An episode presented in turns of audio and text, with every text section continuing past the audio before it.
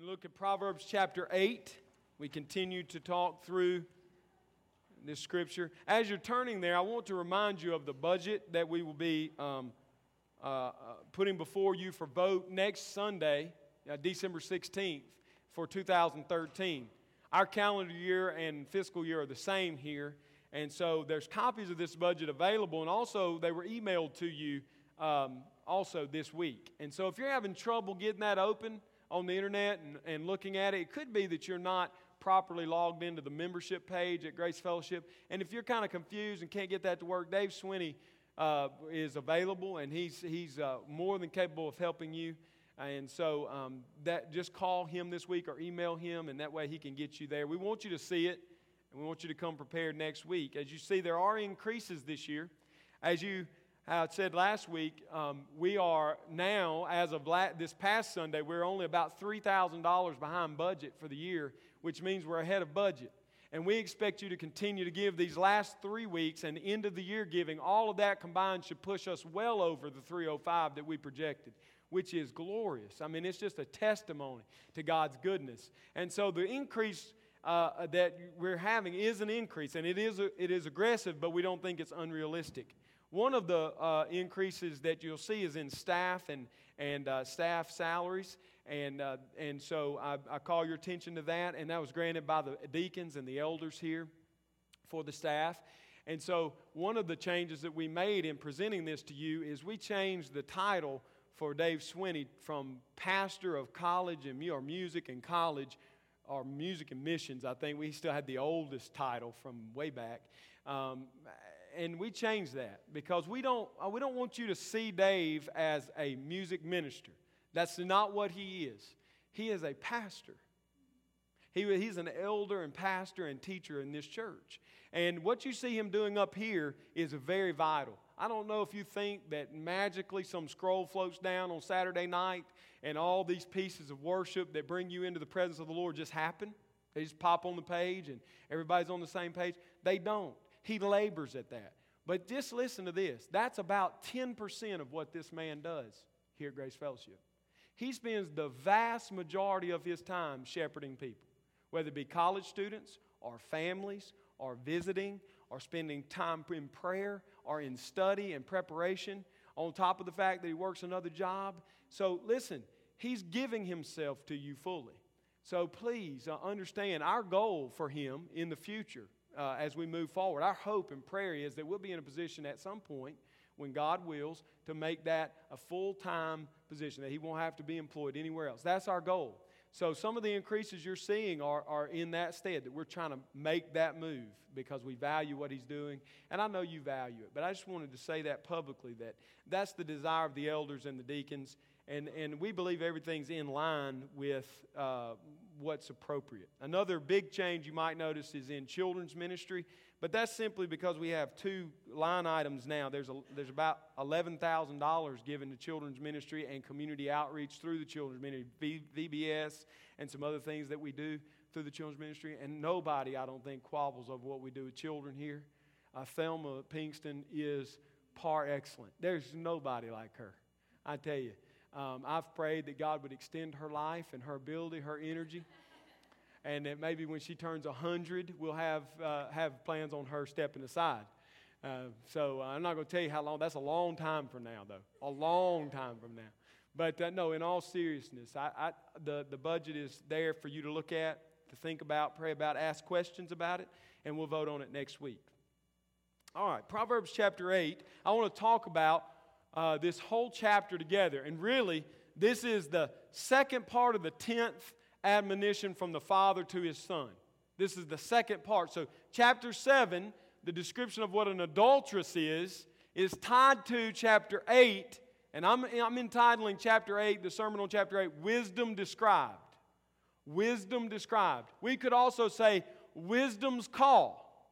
We could say Wisdom's Call, or Wisdom Described in Proverbs 8. So there's a contrast going on here. Solomon is contrasting the adulteress and the personification of wisdom. Adultery in the Bible is often seen as the direct opposite of wisdom. It's often seen as the direct opposite of godliness or holiness or righteousness. And so it just becomes, in a sense, the way of darkness. Adultery is seen as the way of darkness. It's the way of Satan. We might say that chapter 7 tells us the way of the devil, and chapter 8 tells us the way of Jesus Christ, because Jesus is the embodiment and the personification of wisdom, the wisdom from God. But let me just maybe tease some of this out for you, that things that I see as I read chapter 7 and chapter 8, and I see just an overall attitude towards the adulteress and towards wisdom. First of all, the adulteress calls out in darkness. This is not the outline for today's sermon. This is just free. This is free of charge. I'm not going to make you give any extra in the box today for this right here. This is just for you. The adulteress is calling out in the dark. Notice that it's in the twilight in chapter 7, verse 9, that she's calling out to the young man. It's in the night. It's secret. It's not public. The adulteress calls out in darkness, in the night, and secretly, but wisdom calls out in light, in the daytime, in the most public of places, the city gate. Wisdom has nothing to hide from. Wisdom has nothing to be ashamed of. Wisdom has nothing to try to connive and sneak into you. Wisdom is public. Adultery is secret. Only a fool flaunts adultery. Only a foolish sinner would brag about his sin. Secondly, Solomon says adultery is sexually impure, but wisdom is holy. Wisdom is altogether noble and moral and holy, as we'll see in chapter 8, verse 6. It's noble and it's holy. Third, the adulterer is faithless. When her husband goes on the long trip and he's not expected back for a month because till the next full moon, because he's taken his bag of money and he's gone off to work, the adulteress exposes her faithlessness. I mean, he's gone on a business trip, and she cannot do what is righteous, even for a month. She is faithless, but wisdom is faithful. Wisdom has been possessed by the Lord since before the world began. Wisdom has never failed to lead anyone to the light and to life. Fourth, the adulteress is without a heart. She guards her heart, it says. She holds herself. She'll give you her body, but she won't give you her inner essence. She hides that from you. She keeps that from you. But wisdom is not this way. Wisdom gives you the heart. It gives you the very essence of who God is. Wisdom is giving and serving, not taking and stealing. Five, the adulteress gives fleeting pleasure. Oh, it's fun for a season. It's pure ecstasy for a moment. But then it ends in Sheol and in death. But wisdom is eternal. Wisdom never ceases. Wisdom, as I said, in verses 22 through 31 of chapter 8 will show us that it is from the beginning of the world until the very ending of the world and beyond. Sixth, the adulteress is selfish, but wisdom is a servant. And seventh, the contrast that's set up here is that the adulteress is death, but wisdom is life. Verses 32 through 36, and especially ending in 35, says, "For whoever finds me," talking about wisdom, "finds life and obtains favor from the Lord. But he who fails to find me injures himself. All who hate me love death." That's just the contrast that I see in this passage in 7 and 8. So let's look at chapter 8 and focus on it. I want to read it to you, and then I want to cover it in three sections. The first section is verses 1 through 5. Second section, verses 6 through 31. And the third and final section is 32 through 36. Let's read it. "Does not wisdom call?" Notice there is no introductory that you normally would get, like in chapter 7 where it says in verse 1, "My son, keep my words and treasure up my commandments with you." That's because chapter 8 is the continuation of chapter 7. In the original, there were no chapter divisions, so this would have been together. 1/10 teaching from the Father to His Son, a final teaching. "Does not wisdom call, and does not understanding raise her voice? On the heights, beside the way, at the crossroads, she takes her stand. Beside the gates, in front of the town, at the entrance of the portal, she cries aloud. To you, O men, I call, and my cry is to the children of man. O simple ones, learn prudence. O fools, learn sense. Second section, hear, for I will speak noble things, and from my lips will come what is right, for my mouth will utter truth. Wickedness is an abomination to my lips. All the words of my mouth are righteous. There is nothing twisted or crooked in them. They are all straight to him who understands, and right to those who find knowledge. Take my instruction instead of silver, and knowledge rather than choice gold, for wisdom is better than jewels, and all that you may desire cannot compare with her. I, wisdom, dwell with prudence, and I find knowledge and discretion. The fear of the Lord is hatred of evil. Notice from chapter 1 on, it said the fear of the Lord is what? The beginning of what? Knowledge or wisdom. And here it says the fear of the Lord is the hatred of evil. You cannot love God and love man or this world, the things of this world. The fear of the Lord is hatred of evil. Pride and arrogance and the way of evil and perverted speech I hate. I have counsel and sound wisdom. I have insight. I have strength.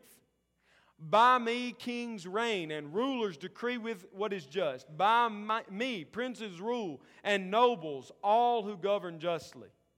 I love those who love me, and those who seek me diligently find me. Riches and honor are with me, enduring wealth and righteousness. My fruit is better than gold, even fine gold, and my yield than choice silver. I walk in the way of righteousness, in the paths of justice, granting an inheritance to those who love me and filling their treasures. The Lord possessed me at the beginning of his work, the first of his acts of old.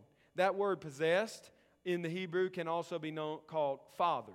The Lord fathered me. The Lord possessed me at the beginning of his works, the first of his acts of old. Ages ago I was set up. At the first, before the beginning of earth, when there were no depths, I was brought forth. When there was no springs abounding with water, before the mountains had been shaped, before the hills, I was brought forth.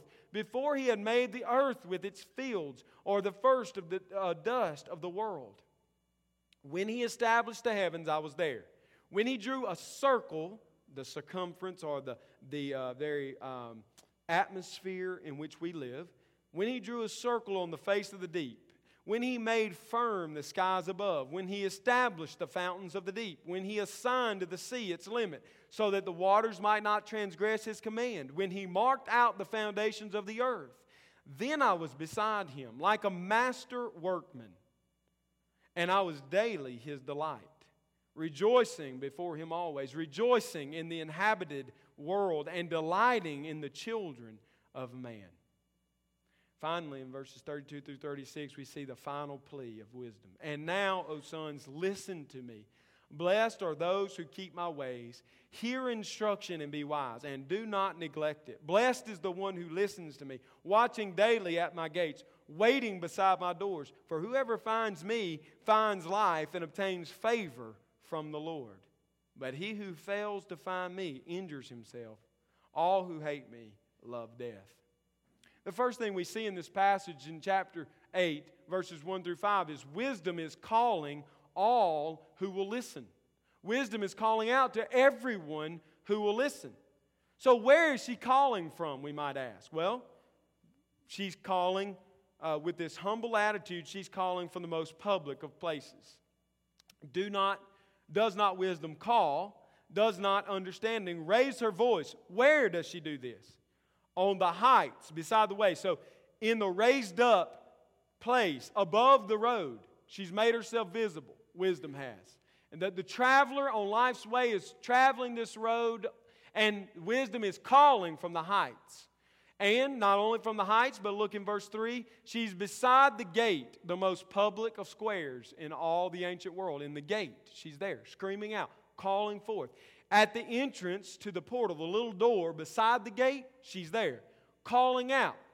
Now, in the ancient cities, you might know this or might not, in the ancient cities, we're told that the judges sat there in the gates of the city, and they heard the cases.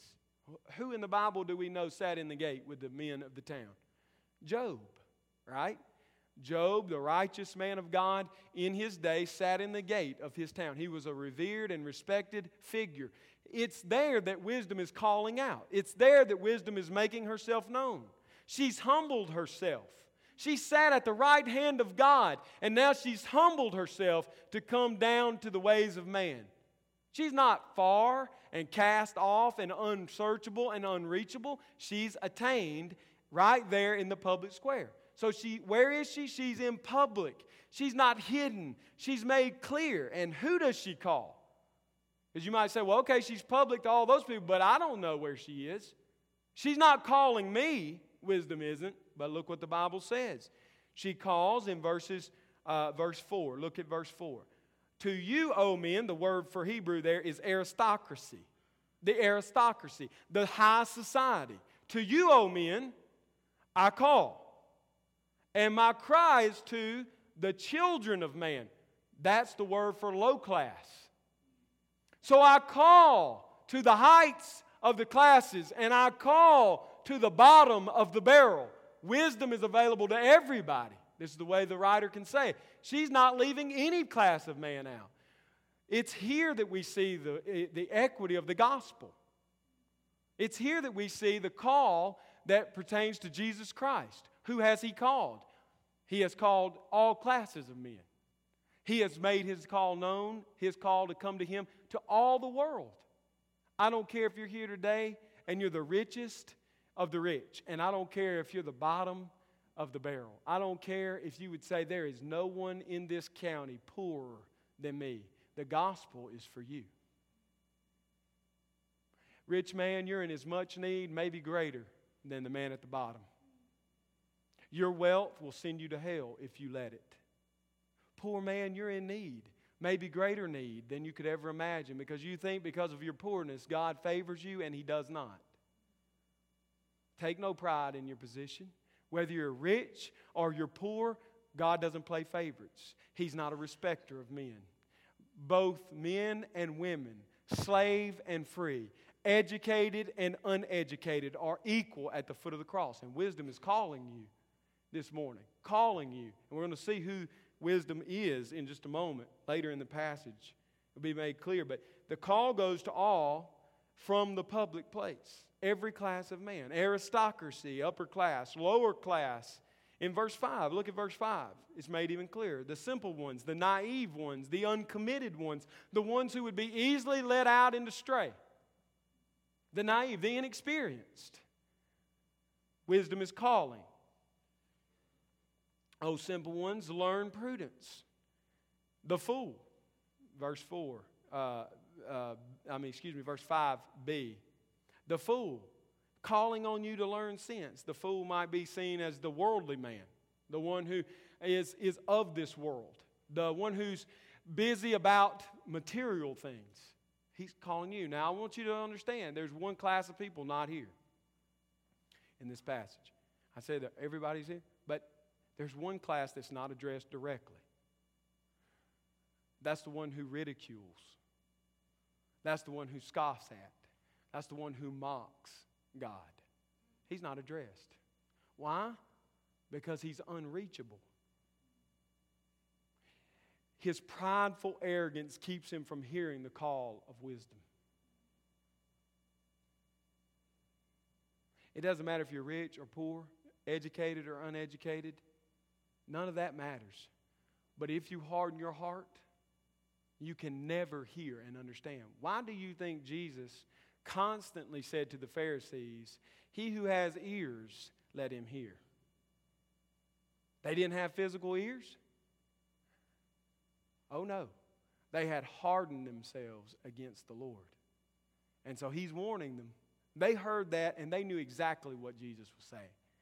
He wasn't referring to physical hearing ability. He was referring to their scoffing, mocking, ridicule.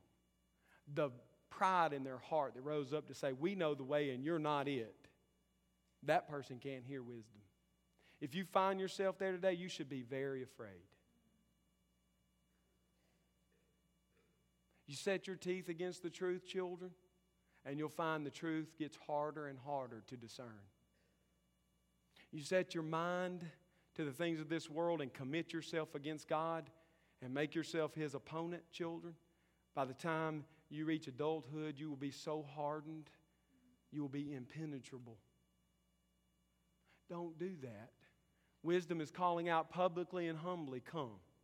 Come if you're rich, come if you're poor, come if you're educated, come if you're uneducated. Everyone should come, and no one should harden themselves against the Lord. So we have here the call of wisdom. It's very public, and it's to all people. Secondly, in this passage, in verses 6 through 31, we see that wisdom is moral. It's excellent in its morality. Wisdom is moral. Look at verse 6 through 9. She here says, "Hear, for I will speak noble things, moral things." That's the way to look at that. "And from my lips will come what is right. For my mouth will utter truth. Wickedness is an abomination to my lips. All the words of my mouth are righteousness. There is nothing twisted or crooked in them, perverted. There's nothing perverted in them. They are all straight to him who understands and right to those who find knowledge."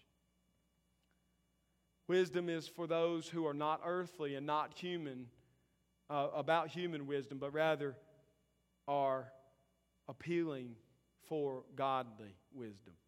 Wisdom is for those who are seeking godly wisdom, not worldly wisdom. You won't find Jesus Christ by intellect. You won't find Jesus Christ by being more educated.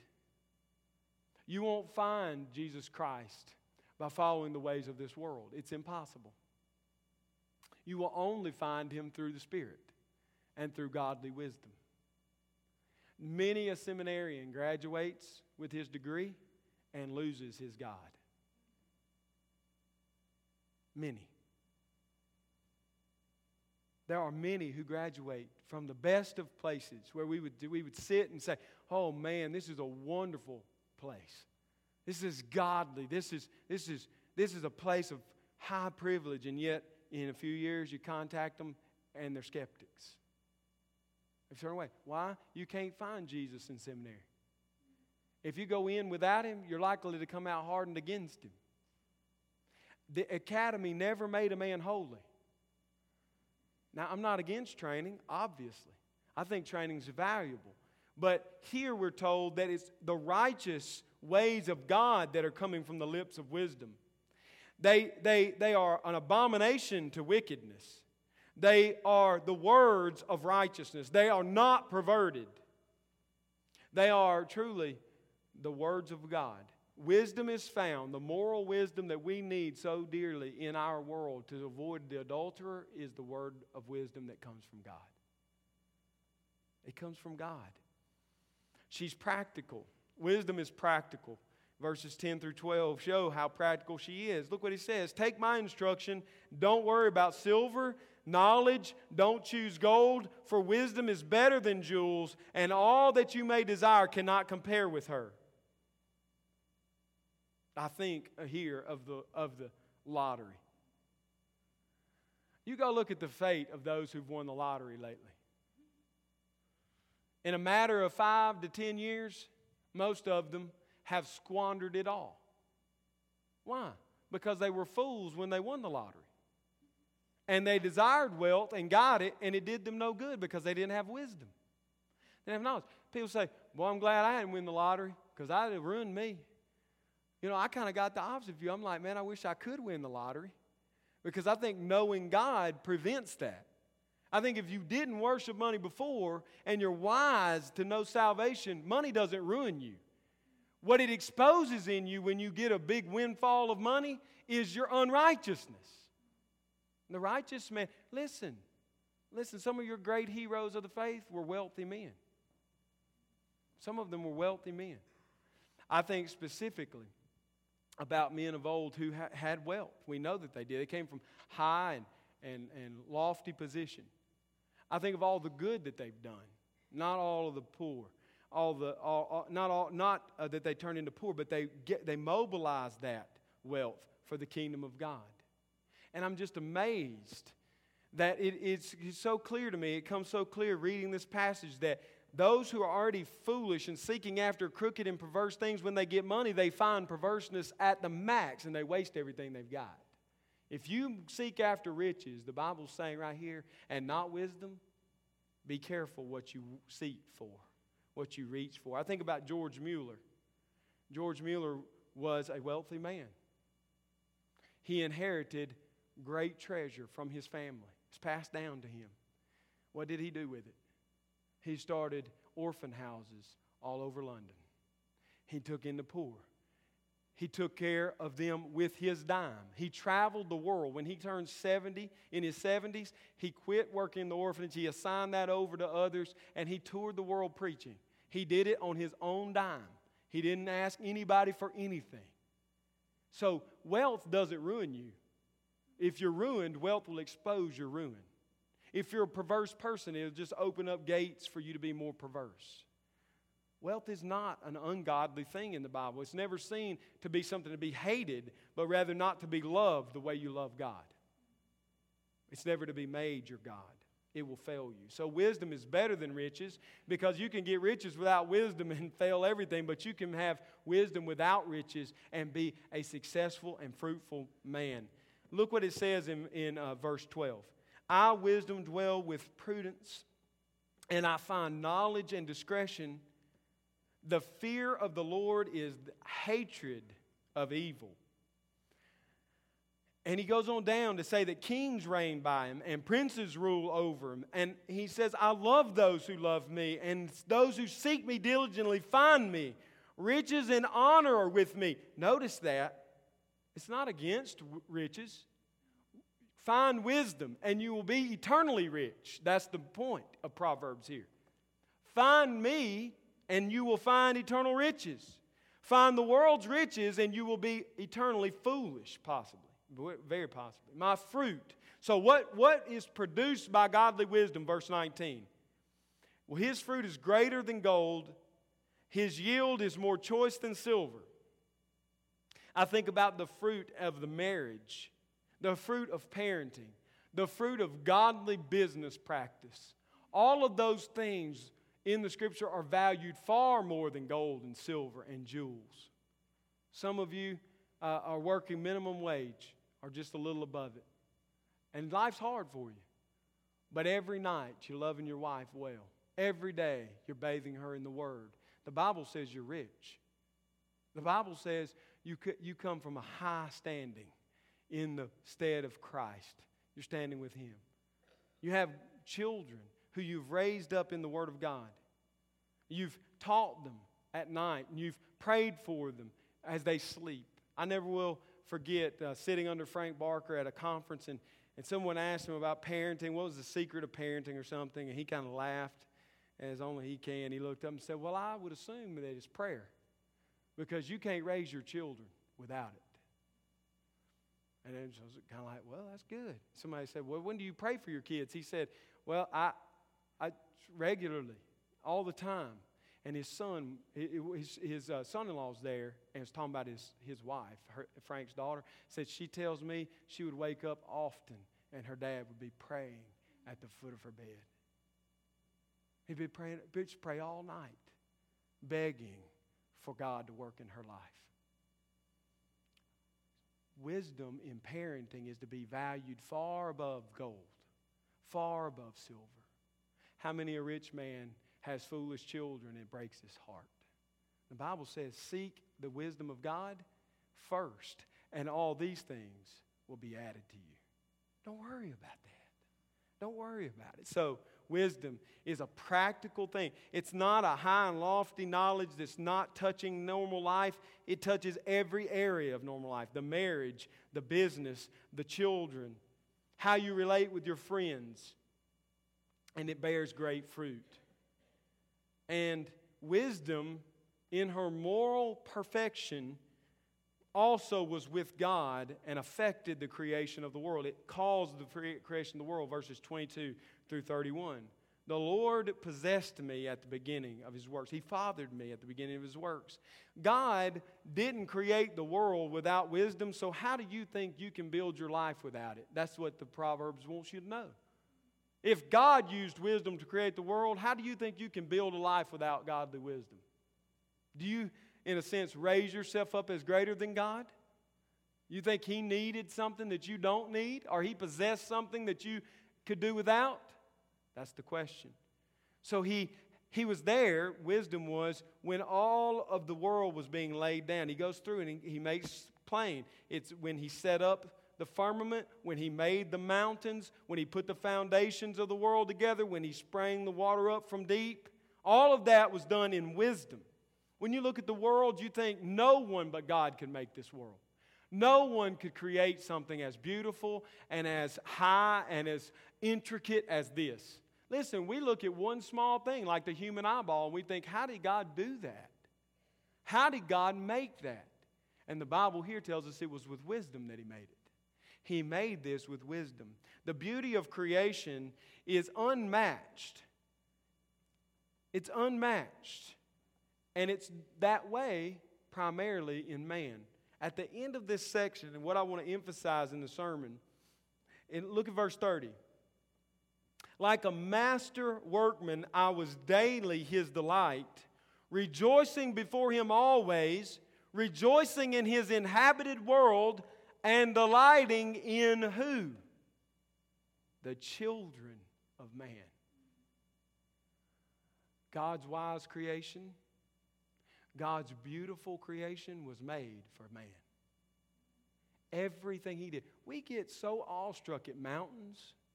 When we lay on our backs in an environment where there's not a lot of interference of light, we see all the stars and we just wonder at it. We think, man, this is marvelous. And God looks down from heaven and says, you're looking at the wrong thing. I created all that so you would marvel at mankind. So many of us would spend our days in creation, cut away from the one thing that God created all of that for, and that was for our fellow man. Listen, you can't become a recluse. Wise people are not reclusive people. They interact with their fellow man. They do that, especially godly wisdom causes us to do that, causes us to have a heart for our fellow man, because that's why God did all this. The climactic act of creation is not the mountains, it's not the sky, it's not the ocean, it's not some animals, it's not a mountain or dry land. It's the children of man that all that's created for.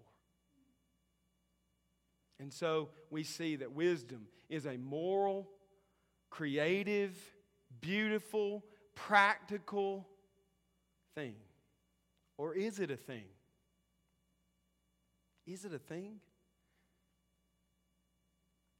I think the passage only makes sense if we understand wisdom to be embodied by Jesus Christ.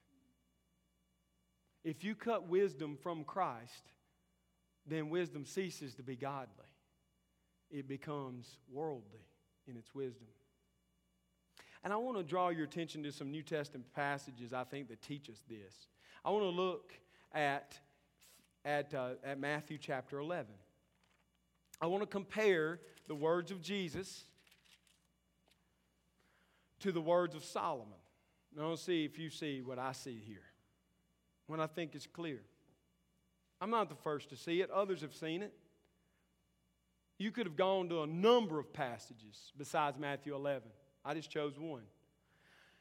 Matthew 11, verse 25 says, "At that time Jesus declared, I thank you, Father, Lord of heaven and earth, that you have hidden these things from the wise and understanding and revealed them to little children." God hid the work of salvation from the wise so that they can't get it through worldly wisdom, education, academia, and He gave it to mere children, this wisdom, to mere children. Yes, Father, for such was your gracious will. All things have been handed over to me by my Father, and no one knows the Son except the Father, and no one knows the Father except the Son, and anyone whom the Son chooses to reveal Him. So there's this electing statement. Jesus says, I only show the Father to those who I choose to show the Father to. It's a very particular revelation. It's hidden from the bulk of humanity in their wisdom and in their deadness, but it's alive to little children and those like little children who Jesus chooses to show the wisdom of God and show the wisdom of the Father. But look what he does in verse 28 and see if this doesn't sound just like verses 1 through 5 in our passage. Come to me, all who labor and are heavy laden, and I will give you rest. Take my yoke upon you and learn from me, for I am gentle and lowly in heart, and you will find rest for your souls. For my yoke is easy and my burden is light. Jesus stood along the byways and the highways, and he cried out to all who would hear him, come to me. Come to me. You're tired? Come to me. I'll give you rest. You lack wisdom? Come to me. I'll give you understanding. I'm the knowledge of the holy. Come to me. He's just like that wisdom that's being described for us in Proverbs 8. It's a public call that goes forward. It's a humble call. Think of the humility of Christ. It's described for us in Philippians chapter 2. Seated at the right hand of the Father, he didn't hold on to that, grasp tightly to it, possess it as if he was selfish, but rather gave it up, that high position, and came in the form of man, even the form of a servant, and he served till the death of a cross, a traitor's death. He humbled himself. He didn't esteem himself to be greater, but rather put himself underneath his brothers and lifted them up. There was nobody too dirty for Jesus to speak to. There was nobody too sinful for him not to try and reach them for his Father. Jesus is the embodiment of the wisdom that's given to us in Proverbs 8, or described for us in Proverbs 8. Look at John chapter 8. This one just came to my mind just because I love John. Not that I don't love the other Gospels, but John's my favorite Gospel. And in John 8, Jesus does something here, talking about talking to them about himself and why they won't believe in him. John 8:43, Jesus dealing with the Pharisees and the rulers of the Jews and the people gathered in the temple for the festival, and this is what he says. Why do you not understand what I say? He's not saying that as if he doesn't know. It's a rhetorical question. He's about to give the answer. It is because you cannot bear to hear my word. You are of your father, the devil. You're of the adulteress. And your will is to do your father's desires. He was a murderer from the beginning and has nothing to do with the truth. But there is no truth in him. That's chapter 7 of Proverbs. When he lies, he speaks out of his own character, for he is a liar and the father of lies. Verse 45, but because I tell the truth, you don't believe me. Why does the world not believe in Jesus? Why are they not coming to his call? Because they reject him, because they're sons of Satan. That's pretty harsh. Which one of you convicts me of sin? I tell the truth. Why do you not believe me? Verse 47, whoever is of God hears the words of God. The reason why you do not hear them is that you are not of God. You don't hear the wisdom of God because you don't love God, you don't pursue God, you don't want God. You're not of him. You're of your Father. So I think that speaks to us a little about this wisdom in Proverbs 8. I think about the apologetics movement that we've just been through, and we're still in it in a sense. Everybody wants to be trained in apologetics, and there's nothing wrong with apologetics. If you love apologetics, I'm not against it. I love Ravi Zacharias. I love men like him. But listen, sometimes my thought is we're trying to argue people into heaven who hate heaven. We're trying to convince people of the goodness of Christ when they think he is evil and to be forgotten as a simpleton from the past. Good apologetics, as Ravi Zacharias would tell you, is for the believer, not for the lost person. You can't argue somebody into the gates of heaven. You can strengthen your own faith through the study of apologetics and the reasons for your faith. But you can't ever make a man believe something through argument. It just won't work. He just bows up and argues back. You can give reasons for your faith, but they must be clothed in humility and graciousness and mercy, not in academics. That never wins. That never wins. And I think about that because of this passage in John 8. Jesus says, listen, I've just made the most eloquent appeals to you based on truth. You don't accept them because you're not of me. That's pretty clear, isn't it? So when we deal with the lost world, I think we're better to follow the Matthew 11 model. To plead with them. Come to Christ. Come to Him. You're tired. I can see it in your eyes. You're weak. I can see it in your heart. You're hungry. I can tell by your desperate questions. Come to Jesus. He's the answer. Rather than, let me tell you why from prolegomena you should believe in the beginning of knowledge and walk through the teleological arguments for the existence of God. With a lost man, it means nothing. With a Christian, it might, but with a lost man, nothing. I think the pleading of Jesus is where He goes with lost, with the convinced and the convicted against Him. He just simply writes them. He just puts His hand to them, just like wisdom. See, He's the embodiment of Proverbs 8. Jesus is the embodiment of it. And finally, we look at one last New Testament passage that is the top of the pile, in a sense, when talking about wisdom and how it's possessed in Christ, or Christ possesses all wisdom. 1 Corinthians chapter 1, and I just want to close reading this to you. Wisdom is to be followed for the sake of life. The last verses of Proverbs chapter 8, verses 32 through 36 are just a simple plea to come to wisdom because He is life. Reject adulteresses because they are death, okay? Reject the way of evil because it's the way of Sheol and the grave and death. Come to Jesus, I believe is what he's saying. If you look at Proverbs chapter 1, verses 18 through 2, all of chapter 2. I just want to read it. Not a lot of comment. Just read it. Just listen to what Paul says. I think it's passages like Proverbs 8 that are on Paul's mind when he writes this. He's inspired to write this. Verse 18, "For the word of the cross is folly to those who are perishing, but to us who are being saved, it is the power of God. For it is written, I will destroy the wisdom of the wise, and the discernment of the discerning I will thwart." Where is the one who is wise?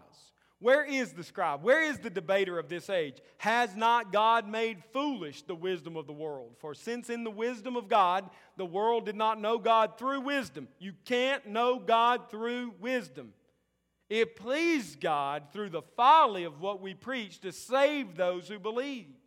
For Jews demand signs and Greeks seek wisdom, but we preach Christ crucified, a stumbling block to Jews and folly to Gentiles, but to those who are called, both Jews and Greeks, Christ the power of God and what? The wisdom of God. For the foolishness of God is wiser than men, and the weakness of God is stronger than men. For consider your calling, brothers. Not many of you were wise according to worldly standards. Not many of you were powerful. Not many were of noble birth. We were the sharp pencils in the box. We were the dim light bulbs. That's who we were, most of us.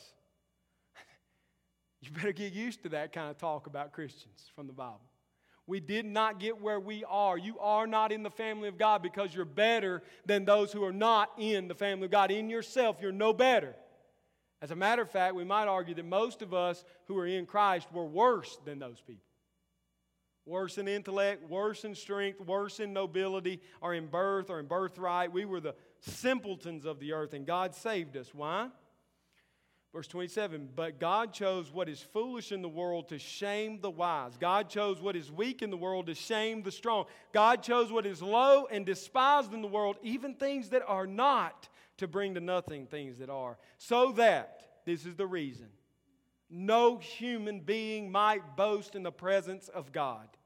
Nobody will stand in the new heavens and the new earth and say, "I'm here because I was smart. I'm here because of who my daddy was. I'm here because of the powerful positions I had on the earth. God had to let me in because of my name and who I am." No. Everyone who's there will say, "I'm the weakest. I was the dumbest. I was the least respected in many ways, but God loved me anyway." No one can boast in His presence, and because of Him, you are in Christ Jesus, who became, He took on the wisdom of Proverbs 8 from God, righteousness and sanctification and redemption, so that, as it is written, let the one who boasts boast in the Lord. And I when I came to you, brothers, did not come proclaiming to you the testimony of God with lofty speech or wisdom. He didn't try to argue. He didn't try to reason. He didn't use rhetoric. For I decided to know nothing among you except Jesus Christ and Him crucified. And I was with you in weakness and in fear and in much trembling. And my speech and my message were not in plausible words of wisdom, but in demonstration of the Spirit and of power. What is that? That is the pleading of Matthew 11. Paul came to sinners like Jesus came to sinners. Come to Jesus. Not with a lot of high arguments. You say, I'm not smart enough to share the gospel. Paul begs to differ. Paul was well trained, but he set all the training aside when he evangelized. And he just held out Christ to the hungry. He held out Christ to the tired. He held out Christ to the beat up and the bruised and the battered and the broken and the dead. And he said, come and you will live. He pleaded with them. As a dying man to dying men, that's how he presented the gospel. That your faith might not rest in the wisdom of men, but in the power of God. I didn't use eloquent arguments because I wanted you to trust in God. Yet among the mature, we do impart wisdom. Notice his switch. To those inside the church, I'm giving you wisdom. You come to church and you say, Carl's always preaching stuff that's over my head. I'm not trying to be over your head. I'm really not. I try to make it very simple. I got a letter in the office not long ago from a child in our congregation who said, thank you for making the Bible easy to understand. That means something to me. More than anybody can shake my hand and tell me I preached well. That means something. Why? Because I'm not trying to be eloquent and academic and have this great polished rhetorical device. I want you to see Christ. I want you to come to Him. I'm pleading. I'm begging. I'm making myself, as Paul would say, a fool for the sake of Christ. We're making noble things known. We're making wisdom known. Why? Although it is not a wisdom of this age, nor the rulers of this age who are doomed to pass away, but we impart a secret and hidden wisdom of God, which God decreed before the ages for our glory. John chapter 1, the Word was with God, and the Word was God, and the Word was with God. Through Him, He created everything that was created. Proverbs 8, 22 through 31 is about Jesus Christ. He is the one that was fathered by God prior to the world's foundation. And then through Him, all of the wisdom of God is displayed in creation. And His crowning act was the act of creating man. That's why in John 1:14, He became flesh and dwelt among us so that we might behold His glory, the glory as of the only begotten from the Father, full of grace and truth. He is the wisdom of God. You can reject Him if you choose, but you will die in your sin. Come to Him, all ye who are weary and heavy laden, and He will give you rest. You say, I'm so undone in my sin. He takes those who are undone, and He binds up the wounds of the brokenhearted, and He makes the dead man live. He makes the blind man see. He makes the deaf man hear. He makes the lame man walk. He takes away the leper's spots. He is the wisdom of God, and He is our only hope. Come to Him.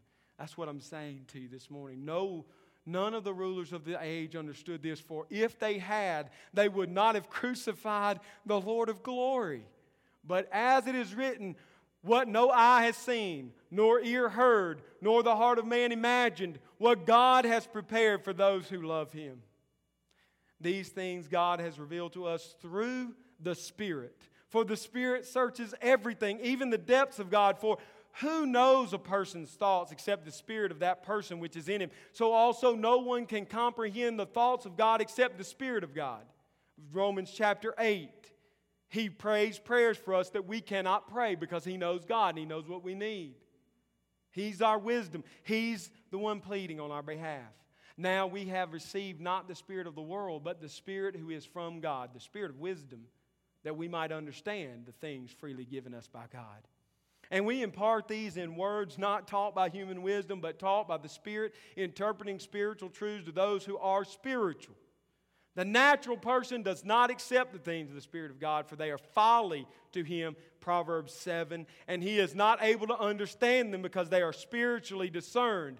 The spiritual person judges all things, Proverbs 8, but he is himself to be judged by no one. He rules like a king and a prince with Jesus Christ. For who has understood the mind of the Lord so as to instruct him? But we have what? The mind of Christ.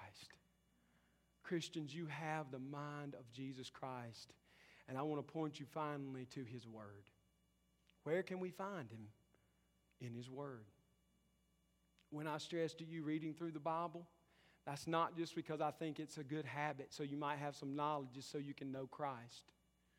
If you haven't read through the Bible, I plead with you to read it. Don't just read it for sake of knowing something. Read it for knowing someone. Knowing Jesus Christ and Him crucified. Children, if you started out right now at your young age, 8, 9 years old, and started reading through the Bible, begging and pleading God to reveal Himself to you, I believe He will.